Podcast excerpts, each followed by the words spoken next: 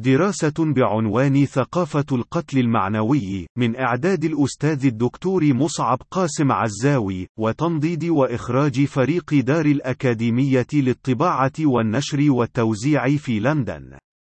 قد يكون الحديث عن استسهال التخوين، والقتل المعنوي، والاتهام بالعمالة، وخيانة الوطن، والارتهان للخارج، واستمراء المتلقي لكل تلك التطبقات من الاتهامات واستبطانه لها، وإعادة إنتاجها والزيادة التطوعية عليها كلما تم إعادة تدويرها، موضوعا نافلا عن الحاجات والأزمات الضاغطة في المجتمعات العربية اللاهثة للبقاء بين بين الأمم الحية سواء في لج طوفان الطغاة وما استتبعهم من فقر، وجوع، وقهر معاش يوميا بدرجات وتلاوين وإخراجات متباينة لا تغير من جوهر تلك الأقانيم الراسخة في حيوات جل العرب، ولكنه حديث واجب وضروري في سياق الحضور الكلياني لثقافة التخوين والقتل المعنوي في منطوق الحياة العربية خصوصا، بالقياس مع وزنها النوعي في ثقافة المجتمعات الأخرى سواء في الشرق أو الغرب من أركان المعمورة، وقد يكون التحليل الثقافي الاجتماعي مدخلا ملائما للتفكر في عمق ظاهرة القتل المعنوي وربطها بثقافة الترهيب، والقمع، والمجتمعات المنزوعة السياسة وحرية التعبير، والدولة الأمنية المستأسدة، التي فيها الكل مدان تحت الطلب حسب تكثيف المفكر العربي طيب تيزيني،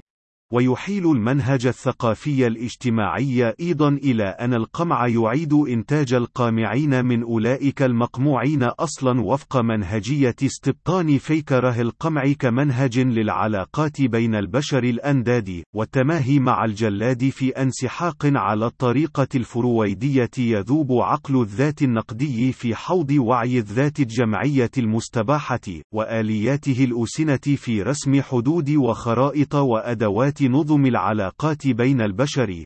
وهو الوعي القمعي نفسه الذي يحيل صاحبه إلى سلوك وحشي يوصف عاميا بشخصية الشبيح أو البلطجي الذي يغيب في منظاره الحد بين الحق والباطل والخطأ والصواب ويحل في موقعه منظار ينظر إلى العلاقات بين البشر كما لو أنها استنساخ عن آليات العلاقة في الغابة يحكمها البقاء للأقوى والأكثر قدرة على تهميش تصفية الأخرين، سواء بشكل عياني ملموس أو بشكل اغتيال معنوي مخاتل،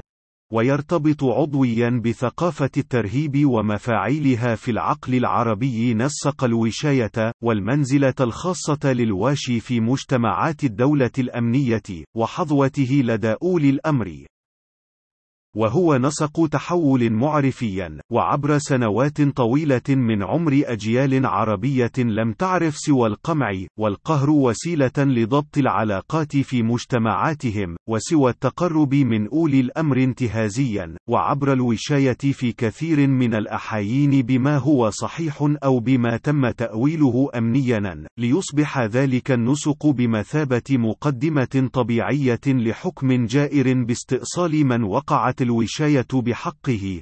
وهو نسق تصدر في سياق ترسخه اجتماعيا لأن يكون الأرضية المثلى لتلاوين وتنويعات لا تغير من أسه الأشوه في إخراجات اجتماعية متعددة لمنهجية التخوين والقتل المعنوي، تمثل استمرارا منطقيا لمفاعيل وأدوات ثقافة الوشاية والعقل الأمني عربيا، وقد يكون غياب قيمة العمل من قاموس التقييم الاجتماعي لمكان مكانة الأفراد في شبكتهم، وحوضهم الاجتماعي، لتكون قيمة هامشية تقبع في ظل القيم الاجتماعية الأخرى سواء كانت مادية مستحدثة في سياق الاندماج الأشوه للمجتمعات العربية في نسق الإنتاج العالمي الرأسمالي كعنصر مستهلك منفعل، أو في سياق الاستحضار التاريخي لمنظومة قيم المجتمعات ما قبل الوطنية التي لم تبارح أي من المجتمعات العربية سواء في بنياتها المرتبطة بالإقطاع،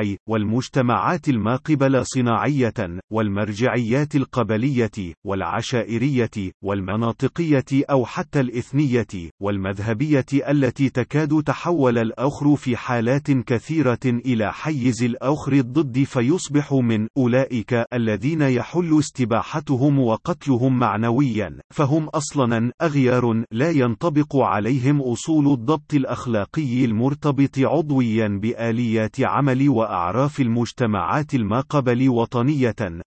بينما قيمة العمل هي القيمة الأولى في تصنيف المكانة الاجتماعية للبشر في تصنيف المجتمعات المتحضرة، وهي قيمة صرفة تستند إلى تقييم مساهمة الفرد في ديمومة حياة المجتمع بغض النظر عن وزنها المادي، أو هيبتها المعنوية في حالة عمل كل فرد بعينه، ويجادل رهط من المفكرين العرب بأن تسيد الفقر، والاستلاب الاجتماعي الاقتصادي، واقتران اقتصاد الوفرة في بعض الدول العربية بنمط إنتاج ريعي غير إنتاجي، واعتبار الفساد والإفساد حالة نمطية وطبيعية في أسلوب حكم المجتمعات العربية، وهو ما يؤدي في جماعة إلى إنتاج فئات هامشية مفقرة عاطلة عن العمل تمثل جزء الأكبر من القوة البشرية العربية التي يفترض بها المشاركة في عملية إعادة إنتاج حيوات أفرادها، وحياة المجتمع الذي يتشاركون فيه. وهي نفسها الفئات الهامشية التي تتلقى باضطراد صبيبا متواترا من أبناء المفقرين الجدد من أبناء الطبقات الوسطى الذين لم يعودوا قادرين على التمسك بموقعهم كأفراد في الطبقات الوسطى المتآكلة، مما اضطرهم قسرا إلى التهاوي إلى العمق الهامشي في المجتمع، والانضباط على إيقاع بنياته الناظمة له، وخاصة فيما يتعلق في وفرة وقت المهمشين. المعيشين العاطلين عن العمل، وهو الذي يتوجب هدره في شكل ما، وتناسي معايير الطبقات الوسطى التي تمثل منبع النواظم الأخلاقية في كل المجتمعات البشرية كجزء من دورها الطبيعي في بناء كل المجتمعات والحفاظ على ما أنتجه أسلافها من منظومات قيمية لحماية المجتمع الذي ينتجونه ويتفاعلون فيه، والتي لا تحتمل استدماج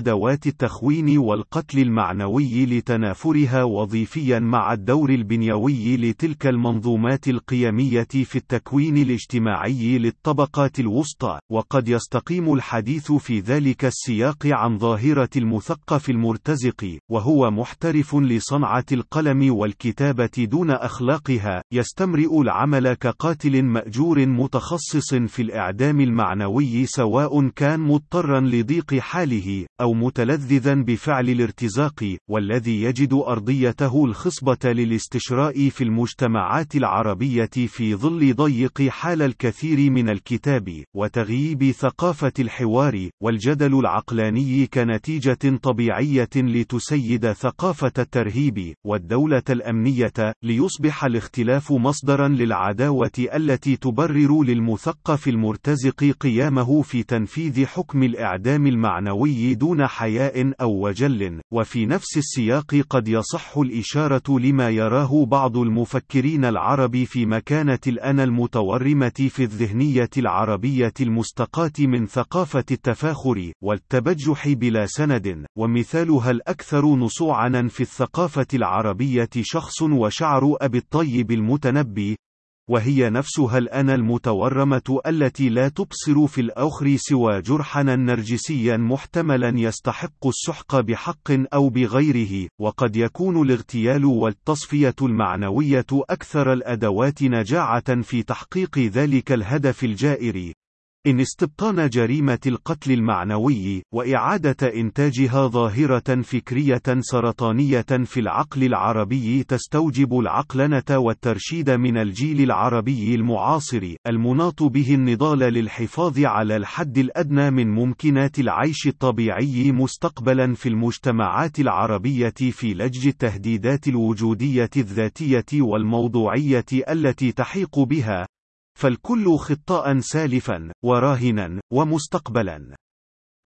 وكون الإنسان بلا خطيئة هو رابع المستحيلات بعينه.